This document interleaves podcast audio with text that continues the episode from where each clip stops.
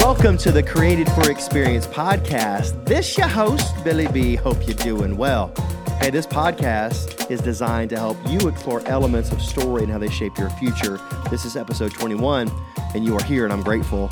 Sean Askinosie is the gentleman I have on the show today, and he has a book called Meaningful Work, a quest to do great business, find your calling, and feed your soul. And this guy, man, we had a fantastic time on the call together. Like, incredible. I didn't get a chance to sit with him face to face, but we did it uh, technology wise over a phone call, and it was just so much fun.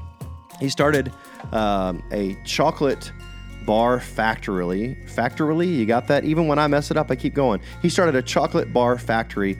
Previously a criminal defense lawyer, he's in Springfield, Missouri, named by Forbes as one of the 25 best small companies in America. His daughter works with him which I think is just super cool part of his story. He was named Oprah Magazine's one of 15 guys who are saving the world. He spends a lot of time overseas helping people that are cocoa bean farmers find purpose and meaning in work, and he's an unbelievable business leader as well. So you're going to enjoy this interview. But what I love about his posture is his idea of going to people's grief, going to their sorrow, not afraid to go uh, into things versus around things. So he started this really cool grief center in Missouri and just has an incredible heart and completely wise um, from a business standpoint as well. So I hope you enjoy this interview. But I would love if you like this podcast if it remotely encourages you whatsoever, if you'll do two things for me.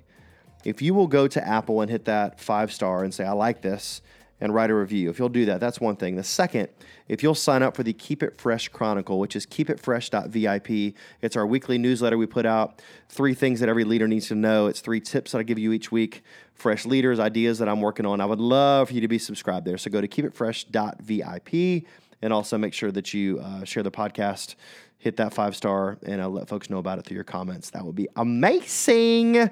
Sean Askinosie, listen, you're going to love this. You better turn up. He's got like a mile, a, a little bit more of a mild personality than me, as you're going to be able to tell. But this guy has some straight fire that he drops. So enjoy this interview with Sean Askinosie. All right, welcome to the podcast. I got Sean in the building. Sean, how you feeling? I'm good. I'm good. Thanks for having me, Billy. Absolutely. Well, we're humbled that you're here on the Created for Experience podcast. I'm I'm looking at your bio right now, and those of you that don't know Sean, I'm blown away. One is we've got a chance to meet and hang a little bit and, and talk about your story, but to see that your name, Oprah Magazine's one of 15 guys who's saving the world, doing great business, and so um, I'm just impressed of seeing all the many wonderful things you've done from your quiet moments where you're a part of helping people at a grief center all the way up to building a business and making an impact. So I know our listeners have so much to gain from your story, uh, and that's a little snapshot. But those that don't know who you are, tell the folks a little bit about your story. Sure. Well, um, I was a criminal defense lawyer for 20 years and I loved it. And I specialized in the defense of murder cases and really serious felonies.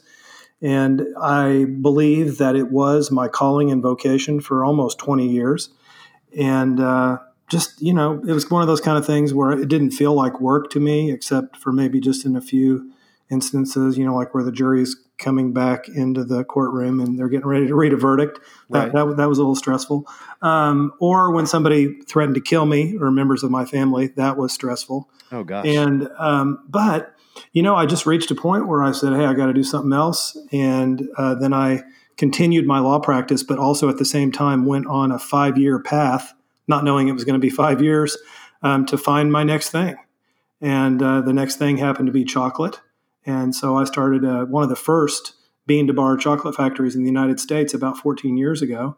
And I do that full time and travel and meet with cocoa farmers all over the world, buying cocoa beans directly from them and putting money in their bank accounts and profit sharing with them and turning our financial statements into their language, like Swahili three weeks ago, so the farmers could understand how we calculate profit share. And, and then I take high school kids locally to Tanzania every other year to meet cocoa farmers. And we're a very small business, a family run business with 17 full time employees. That's it.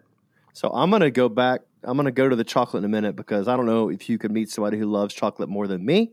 Uh, so I do I do want to talk about that.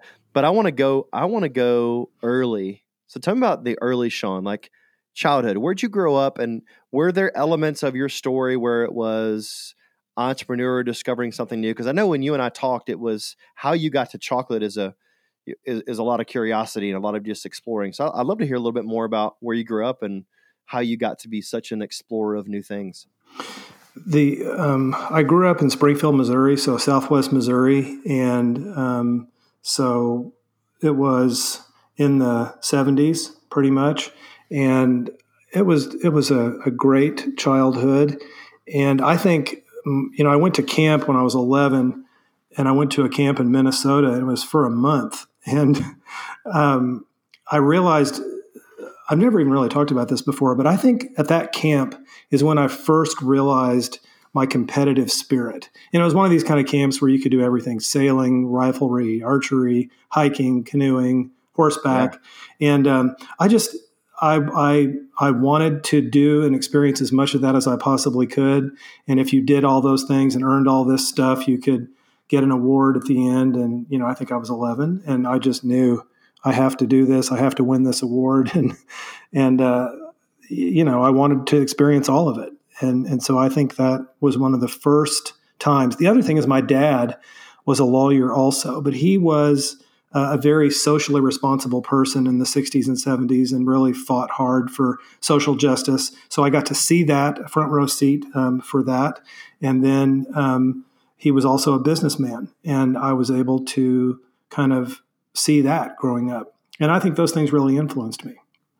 I love it. So you have the you have the competitive nature growing up, but then you have a father who's you know business leader, lawyer, doing great things, but also had this heartbeat, as you said, for social justice and had that side of it. And it's cool to see your story. And I've got your book sitting in front of me. So those of you um, that don't know, you need to check out the book, Meaningful Work: A Quest to Do Great Business, Find Your Calling, and Feed your soul. And one of the most impressive things about you, reading about your story and getting a chance to to hang and hear a little bit more about you, is just your your heart to go after folks that are going through grief. Tell me a little bit about grief. I want to I want you just to maybe encourage some of the listeners out there, whether they're going through grief or they have someone that um, is going through it around them. Tell me about why you're so passionate about helping folks in that season of life. Grief and sorrow are the other side of love. And I believe, and uh, Stephen Jenkinson, writer, talks about this, but grief is a language. And it's a language that none of us want to become fluent in, but many of us do um, throughout our lives. And we sort of recognize each other when we can, re- when we see someone else that we're talking with, and pretty quickly we can assess or determine this person speaks the language of grief like I do and it's uh, the language of heartbreak. And um, I believe that a broken heart is one of the um, one of the birthplaces of creativity, um, awakening, and compassion and kindness.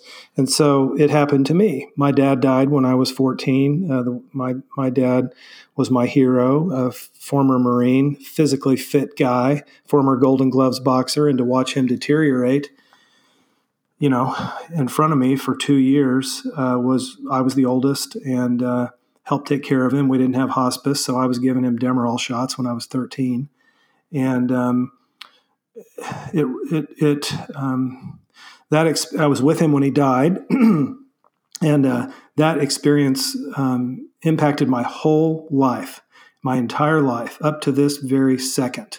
And so, um, working with people who are grieving, to kind of come back around to your question, um, I, I, think of myself as kind of a wounded healer. And I know that a lot of your listeners are that as well, even if they don't know it.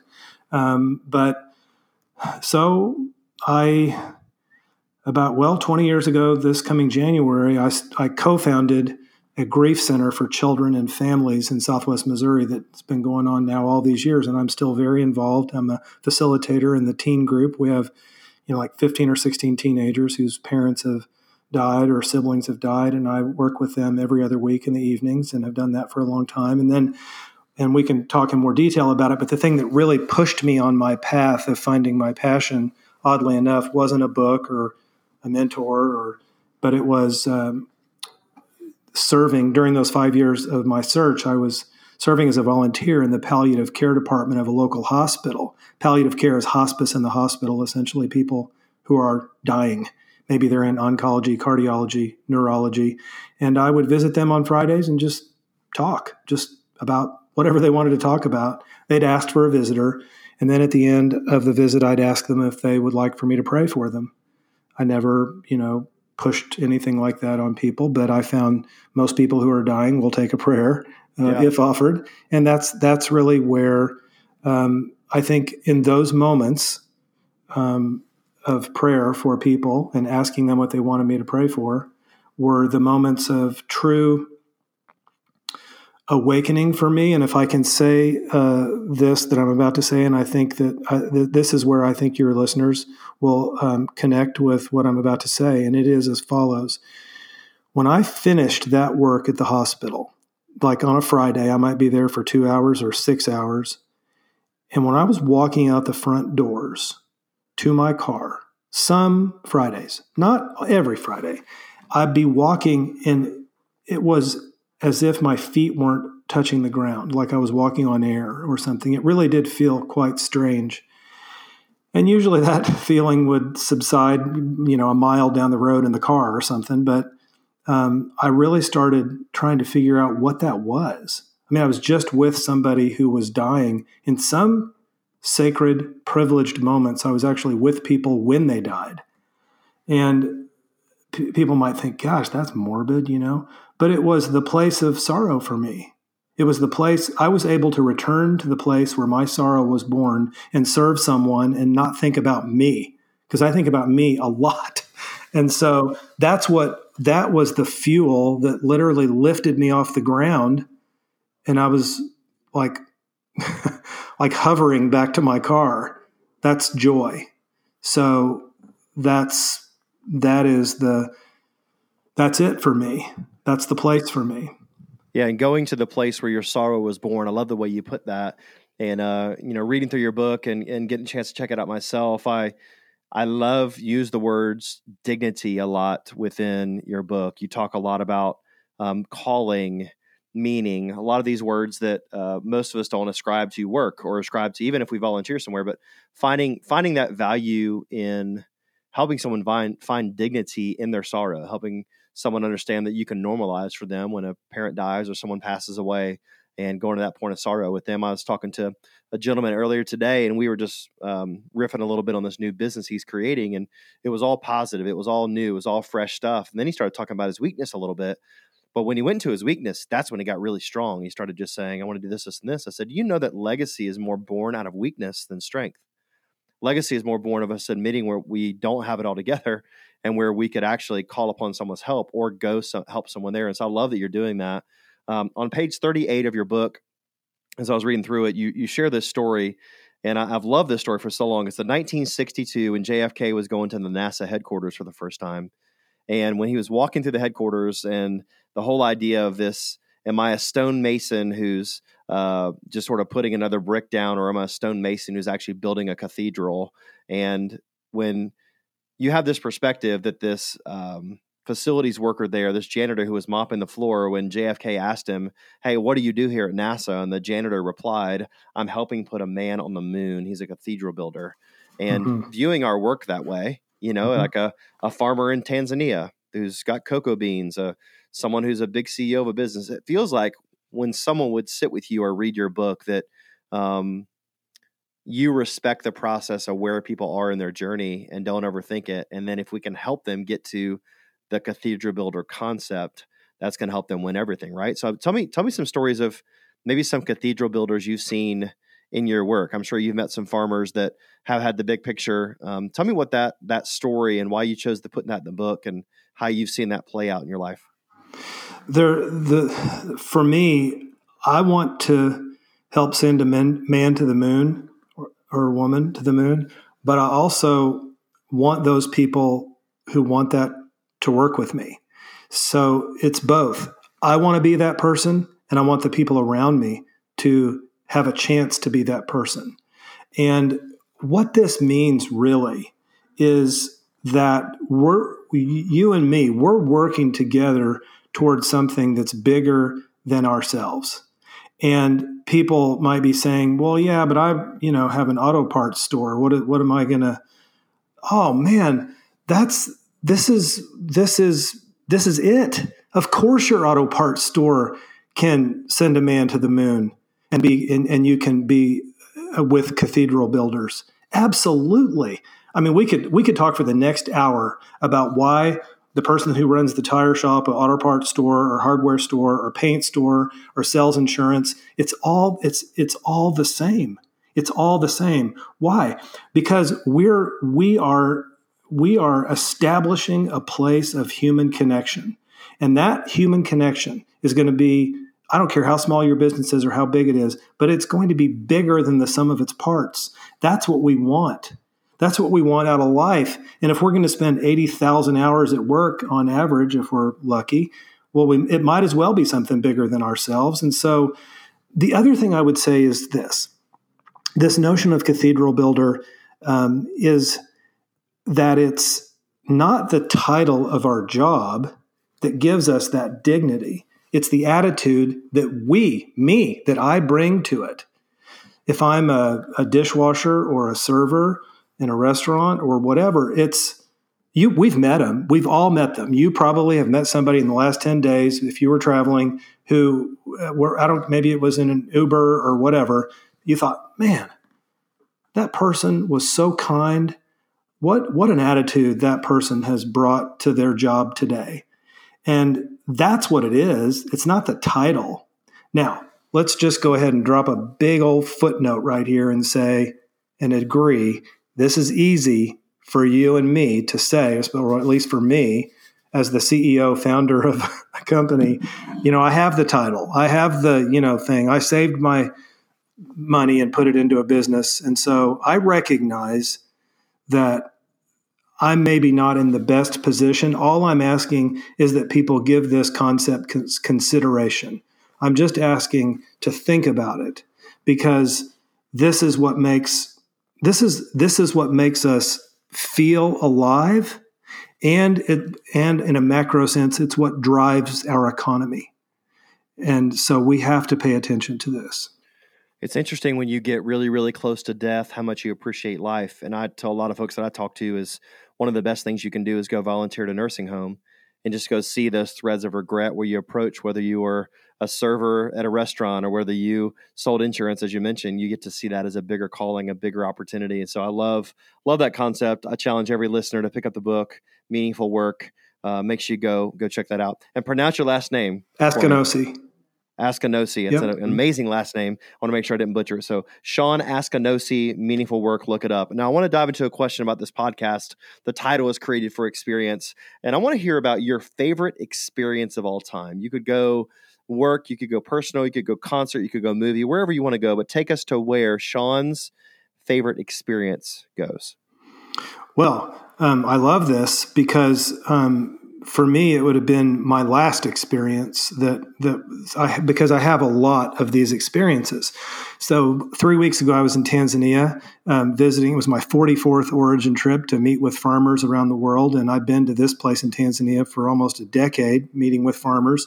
And I it's it takes me 60 hours to get there, and I walk into the little office, and I'm putting air quotes around this in the jungle where the farmers have their little cooperative office and in that office, there were teachers meeting in that office of maybe five or six teachers that had just recently been hired to work at a preschool in the village that we are building and funding for 300 children. And I didn't know they were going to be there. I didn't know the teachers were going to be there. This in 2017, this discussion of having a preschool in the village was just an idea on a chalkboard in a little room.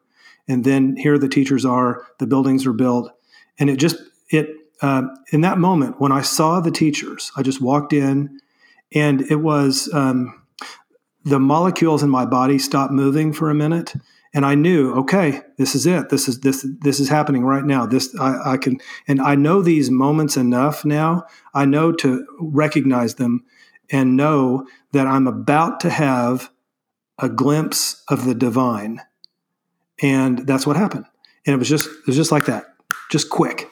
And the veil was lifted on earth just for a second. And I was like, wow, there are these teachers. I couldn't even talk. I mean, I was soup. I was overcome with emotion just by seeing these people. And I mean, I have, you know, 20 of those experiences. But, but, but, let me just say here's the deal. When we talk about these experiences, we could also call them peak experiences. But I believe the key to these isn't the experience itself, it's the integration of the experience into our daily life. When I walk out of that little building, when I come home to Springfield, Missouri, how do I integrate that moment into my life? How do I layer it in to my humanity? That's the key. And I talk a lot about um, people grow into the conversations you create around them. It's taking these experiences and how do you inspire them and reverse engineer back to that piece of chalk. You know, I see you. I see you just with a piece of chalk, and how, how do I get back there to see what it could be with the teachers and the interaction, the moment, and the emotion? But like you said, how do I integrate it back to say, oh, it's all started with a piece of chalk. It mm-hmm. all started with me believing enough and having the right uh, personnel and people to actually make that make that part happen. I love that, man. Thank you for sharing. Mm-hmm. Um, what, when you when you realized you first loved chocolate, take me to that story. It, you know, obviously you were uh, successful things throughout. You mentioned lawyer, you mentioned death threats, a lot of crazy things there, and then you switched to chocolate. That seems really random, mm-hmm. and uh, I'm sure you get that a lot. But tell me how you got to chocolate. Um, when I was trying cases, and I didn't have any hobbies, so when this first when this notion first came to me that I needed to leave the law, I I, I needed to have a hobby. So I was thinking, okay, well, what am I liking right now that maybe could be a hobby? And I was really enjoying yoga at the time. And I was um, having to learn um, how to use a handgun because of the death threats. And so I started um, having um, handguns as a hobby. And I thought, okay, well, you know, it was a hobby, but it was also a necessary hobby because of the threats. Yo- yoga, um, yoga, and, and then the third thing I started doing was um, I bought a big green egg. And before the big green egg, I had never even really successfully completed a pop tart. So, um, but I thought, oh, this is cool. And um, so then I bought another big green egg, and I started really going crazy on the big green eggs. And uh, this is really when they were first kind of coming out. And uh, that led me to baking. And baking led me to chocolate desserts. And then from chocolate desserts, all the while, remember, I'm this is the time when I'm working in the hospital on Fridays, visiting with people. And one day I was driving to a funeral of a distant relative. I was by myself, just driving out to this farmland near here. And I thought, I think I'll just make chocolate from scratch. That would be cool. So what in that moment? So what what what caused you to get there? Yeah. Okay. This is a great question. I uh, love this question. Um, on my way out of town, I saw this bumper sticker that said Santa Fe um, car rentals or something like that. And then when I turned off to go to the cemetery, there was a, a big uh, billboard that said Santa Fe Cattle Company. And at the time, I had been looking at a business in San, a bakery business in Santa Fe to buy it and move there, my wife and I. And when I saw those two literal signs, I had this feeling in my gut to not do it, to not buy the business. I don't know why. You'd think, well, wow, you saw a sign. Wasn't that affirming? No, I just had the feeling to not do it. And then on the way back, I it, literally, it was just this kind of a light bulb moment of, well, what about just making chocolate from scratch? I didn't even know what it, I'd worked with it. I didn't know where it came from. I thought it was like a chemical substance that was like melted down, and I, I, I had no idea. But but uh, I thought, well, you know, I mean, I didn't love. I liked chocolate. I I liked sugar stuff, you know. So I mean, it was in the category of food that I would consume: donuts, pies, cake, chocolate. Um, and that's all the food. That's like all the food. Yeah, right, right, exactly. So, and then within three months of that little idea, though, I was in the Amazon and learning how farmers do it and make it happen. Love it. So that I love yeah, it. That's it. Well, it's, it's that, and, and I love you mentioned the bumper sticker and the sign, and that wasn't that you were supposed to. It's that you weren't supposed to. And no. I think giving the listeners permission that not always is there something that pops up means you have to do it. It, it causes you to have that uh, have that feeling. I talk a lot about you've got to be able to trust your gut and trust the data. There's this balance. You got to know when intuition needs to kick in and when data needs to kick in. And usually the the leaders that I talk to, they have there's a combination of both. It's where should I go based on the data, but I'm really feeling like this and not second guessing yourself on either either one of those. Yeah, and, and, if I could, if, yeah. if I could just add one other important thing that I think is to sort of conclude this part for your listeners, and that is, in order for me to be driving in the car and have that thought of, oh, this is this means I shouldn't do this and then have the thought, oh, what about this? What about doing this? In order to have those simple thoughts, I needed to be in a place where I could hear them in my own voice in my head. I and before that took me 5 years. And so what I'm suggesting is is that we need to we need to especially in this day and age we are so distracted the signal to noise ratio is impossible.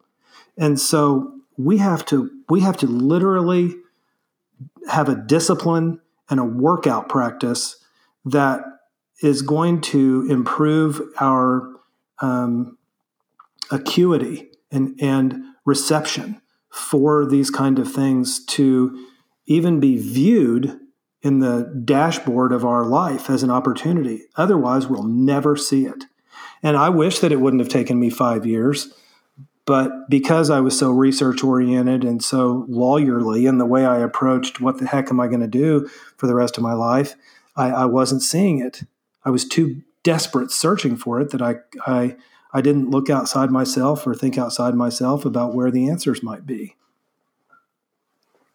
It's funny that you mention um, solitude, silence, stepping away. I know the most creativity the most creative moments and the most creativity I've had has been when I step aside and sort of get outside myself and and and chase those um, those ideas, chase those things in my mind, and get silent enough to figure out was this a sign for, was it not for, and and be honest. I mean, being a person of faith, you know, sometimes God's real silent for a while, you know, yeah. and sometimes like he, he doesn't answer your prayer, we get pissed. I'm like, I I'd rather him just be really silent and let me sit in the season I need to be in to learn it. So if that's encouraging for someone listening in too, is uh, uh the answer is always not going to come in a big flashing bell sign. It might look really, really quiet. We've got to be satisfied with both both of those. It's Absolutely, it's really good. So uh, Askinosie chocolate.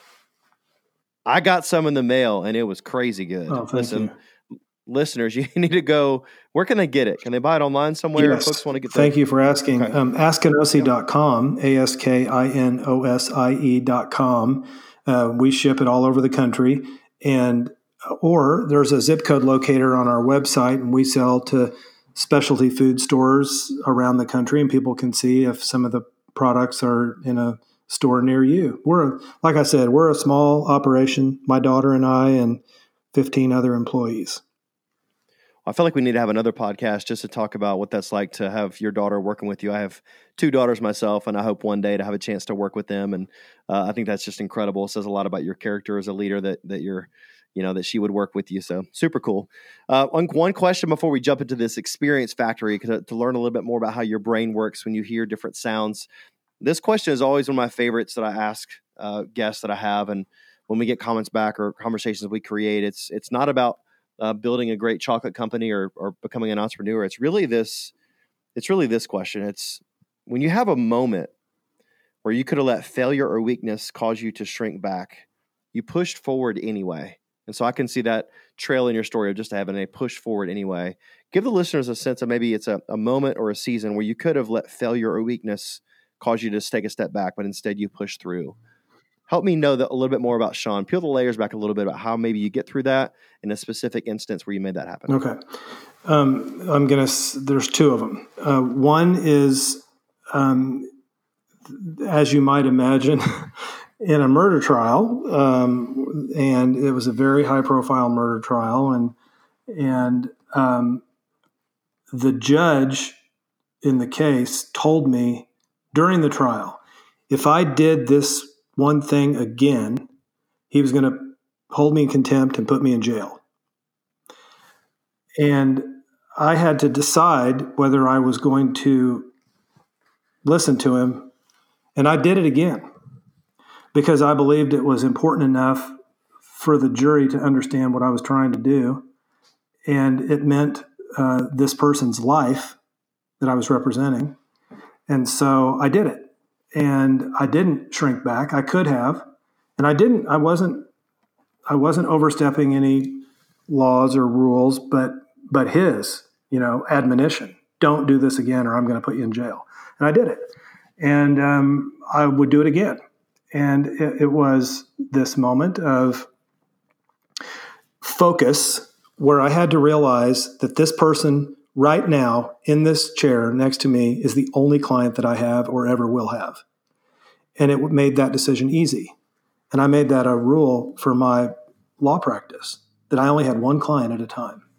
It wasn't true. Of course, I'd have 50 or 60. But when I was making decisions on their behalf, they were the only ones. Then, okay, fast forward, you know, 20 years. And I would say that now when I'm faced with um, a moment of difficulty, I would, what you said a moment ago, Billy, which is to sit with it and to not try to solve it so quickly, to not try to to not try to push, push, push for an immediate answer. And um, that most recently has had to do with um, health problems related to stress, insomnia, um, those kind of things, especially early on in the chocolate business. And my spiritual director at the monastery where I go near here, it's a Trappist monastery, really encouraged me to develop this practice of, of walking in darkness and keeping my practice and my discipline of prayer despite the valley that I'm in. And I'm not a Catholic, but in the Catholic world, it's called the Paschal Mystery. It's from death to resurrection and darkness to light from the valley to the mountaintop. And so I have found those places of darkness to be very uncomfortable. And they don't get more comfortable with this practice. But my ability to, as you said, to sit with it has improved. And that's the way I, I approach these problems now. Yeah, it's the it's the journey through something, not around something, that gives us the best perspective, right? It's going it's going directly into the heart of it, and, and really, it's a self examination. It's uh, I heard a speaker recently say things don't happen to me; they happen for me. And this concept of I'm I'm allowing this thing to have its way, so I can learn the lesson from it and come out a stronger person at the end. And that's that's like you said, it's not always you know roses and rainbows and chocolate cake you know no. to, to not to use chocolate's name in vain but like it's not always a beautiful pristine thing and i love even as we started record the, record this podcast i said hey shawn how you feeling and mm-hmm. and it's it's full speed man yeah. i'm feeling my chest is tight know, my chest is feeling yeah chest is tight like it's so it's not easy but for me it's like even today if you have a chance to sit and pause and say why is it tight mm-hmm. you know why what it, what is stressful about now versus just shoving it down and keep moving and i think that's a good lesson for listeners too is i'm you're learning that i'm learning that. We all should be more thoughtful about the you know and tune into our feelings of like what is this what is this from? Is it lack of exercise? Is it hydration? Is it sleep? Or is it just i'm overwhelmed and stressed and i need to delegate? So it's um it's not a fun journey but everybody has to take it. Right. And the, as you said these are the these are the places of lessons. These are the places of connection with other people. These are the places where we can learn dependence and not independence. And most of all, they're the places that teach us humility. And I, I think that humility is a virtue in leadership and entrepreneurship that we don't talk about enough in this world. Agreed. Agreed, my friend. Well, you got me fired up. We, we can make this a three hour hmm. podcast because uh, just like our first time talking, I love hearing your perspective and your honesty and hope the listeners are encouraged as much as I am. Well, uh, I want to transition to our experience factory. It's a place we take all of our guests. Imagine yourself descending upon a factory with a bunch of conveyor belts and things happening around you. And we're going to put out some sound effects in this factory, and you have to build something for us. Mm-hmm. Tell us where this takes you. Tell us, uh, it could be a quick one word answer, it could be a longer answer, but I'm going to play several different sound effects. And are you, Shawn, ready? I'm ready. For The Experience Factory. Here we go. Or what was that? I don't know. I couldn't hear it. Let's try it again. Did you get that one? Um, you know, I, I can't really tell what it is, but I think it was a box. It was a box um, on the top shelf that um, fell off, and everything went onto the floor, yep. and um, that is that that definitely um, that's definitely you know happening in my factory, and and uh, it gives me kind of a you know a, a sort of tightness and uh, a feeling of angst when I hear a sound like that and yep. think about all the, you know, mess that it's made literally and uh, and and uh, figuratively. Yep, for sure. And it's interesting how just a sound or even a song can take you somewhere like that. Like I've the breaking of glass does that for me. Like I just think about things breaking apart. So let me let me try a little bit lighter one. You ready? Here we go.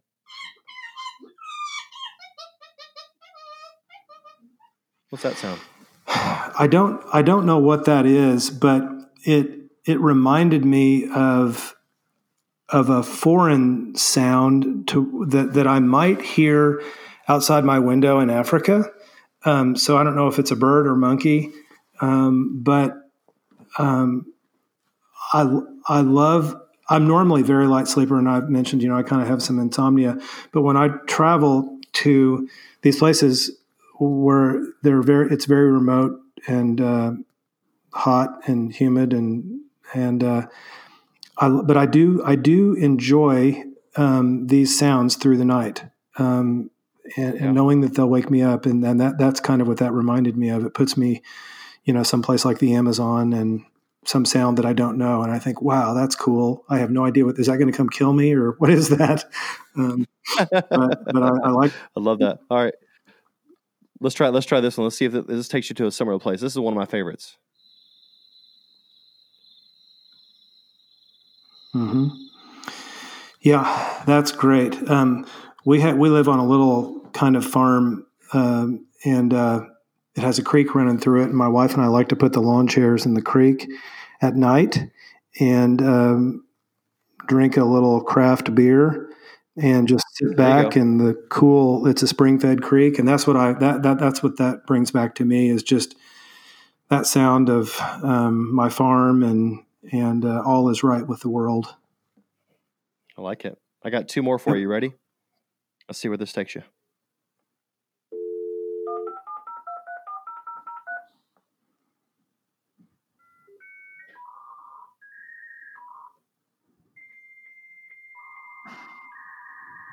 Mm-hmm.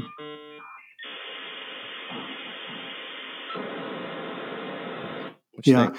Uh, it brings me back to um, this place, this hotel in Cancun um, before, you know, when it was all the dial up stuff. And I had this thing called a Palm Pilot. None of your listeners probably, they're all too young. Oh, yeah. that is. Oh, yeah. But anyway, but I could plug that thing into the hotel phone and get my emails. You know, this is 25 years ago. And, um, but I remember that I don't know for whatever reason that just took me back to the hotel, getting my email in Cancun, and now that I'm thinking about it, I'm like, what the hell was it? Why was I getting my email on a vacation with stupid Pilot? But anyway, that's what that brought back to me. I love it. Yeah, the I remember when the internet came out. It was my senior year of high school, and I remember hearing that dial-up uh-huh. internet for the 1st uh-huh. time, and just thinking to myself, "Wow, the world just changed. I can communicate with folks all over yeah. the world." I'm going to do uh, one more, one more for you right. right here. Let's see what you do with this one.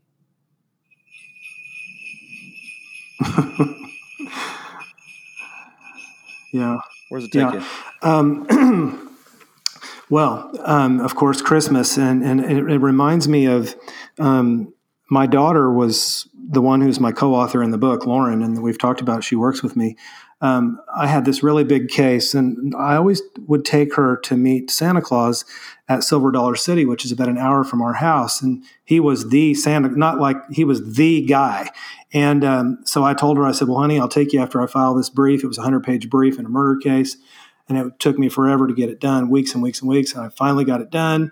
I drove her, just she and I, down to Silver Dollar City. I get there and there's no cars in the parking lot, and the, the whole place is closed. And this is the daytime. I was freaking out and I was, I said, just wait in the car. And I went up to the executive offices of this theme park and I'm banging on office doors saying, where's Santa Claus? You've got to help me. Where is Santa Claus? And, you know, and I, they said, I'm sorry, but he, we're closed. The park is closed for the Christmas holidays. I said, well, you've got to give me his name.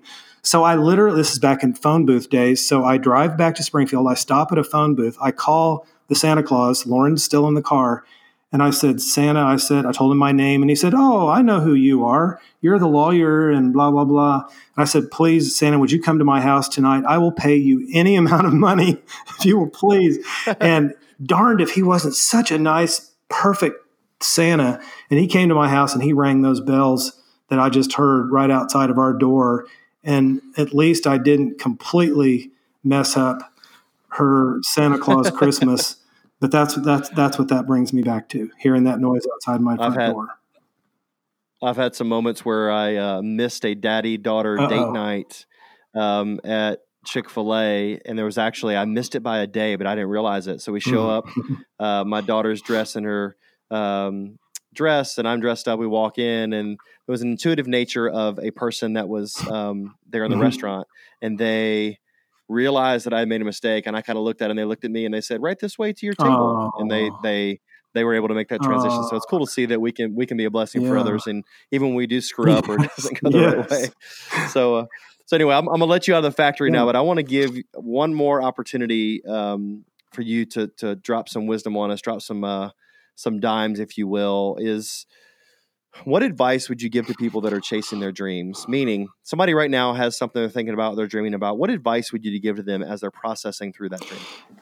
The question is presuming because processing is active, it means they're not finished. They haven't found it it completely yet, or they're not there and they're struggling. So I, I want to talk to you, struggling person. Here's what I'm going to do. I'm going to give you some counterintuitive advice. And it's that you put those things down, put your research down, move away from the Google search box, stop talking to your friends about this, and you find someone or a group of people who need you. And you roll up your sleeves and you serve them with, with expecting nothing in return. That's my advice. Do that. You, the, it's this paradox. The, the, the, the clarity and the messages that you need to hear will rise to the surface when you find someone who needs you. The greatest among you will be a servant, man. That's so good. It's it's just it's so healthy for our hearts just to put our agenda aside or our striving or our dreams, if you will, and go serve, and then those things come to life that much more. Man, I'm so thankful, Shawn, for you to join us on the podcast. Where should folks find you um, if they're searching for you online or how would you want to connect with them? Sure. Um, askinosie.com, A S K I N O S I E.com is great. We're on Facebook and Instagram. And I have a blog at shawnaskinosie.com. And I try to occasionally put some of the things that we've been talking about today on there and write um, little blog posts and stuff like that. But that's the best way, um, just to look for us on, on our website or my blog. And like you said, the book is also a good place to start. My email is in the book, so I encourage people to have a dialogue with me. I want to hear from people, and that's it's hello at shawnaskinosie.com. People can email me there, and let's talk about it. I love it. Well, you've been a joy on the show, and I appreciate you sharing your experience, the good parts, the tough parts, the real parts, and um, you're a blessing, my friend. Well, Thanks for thank joining you, us. Billy. It's been great talking to you. Shawn Askinosie. Whew, what a last name. But even better than that, what an amazing leader. I had a great time talking to Shawn. And what you didn't hear was right when we got off uh, our podcast interview, he was just talking about it. You heard in the interview a little bit there, his chest being tight. And I got to pray with him and just hearing his encouragement. And so I just challenge you to like ask somebody if you can encourage them you know, if you're a person of faith, pray for them, like, and do it on the spot, and do it in a way where you can encourage them and speak life to them, because life is really, really short, and we have uh, just one shot at this thing to go after it and encourage people that are uh, that come along our path. So it was really fun to get to do that for him. I hope you'll pick up his book, Meaningful Work. I hope you'll go follow his blog and uh, go learn more about what Shawn Askinosie is all about, and that you would order some chocolate too because it was really good. Oh, trust me, my waistline says so. If you know what I'm saying, I'm trying to get my workout on. I need to go lift anyway. Hey, I appreciate you listening. I hope you have a fantastic rest of your day. Episode 21 out.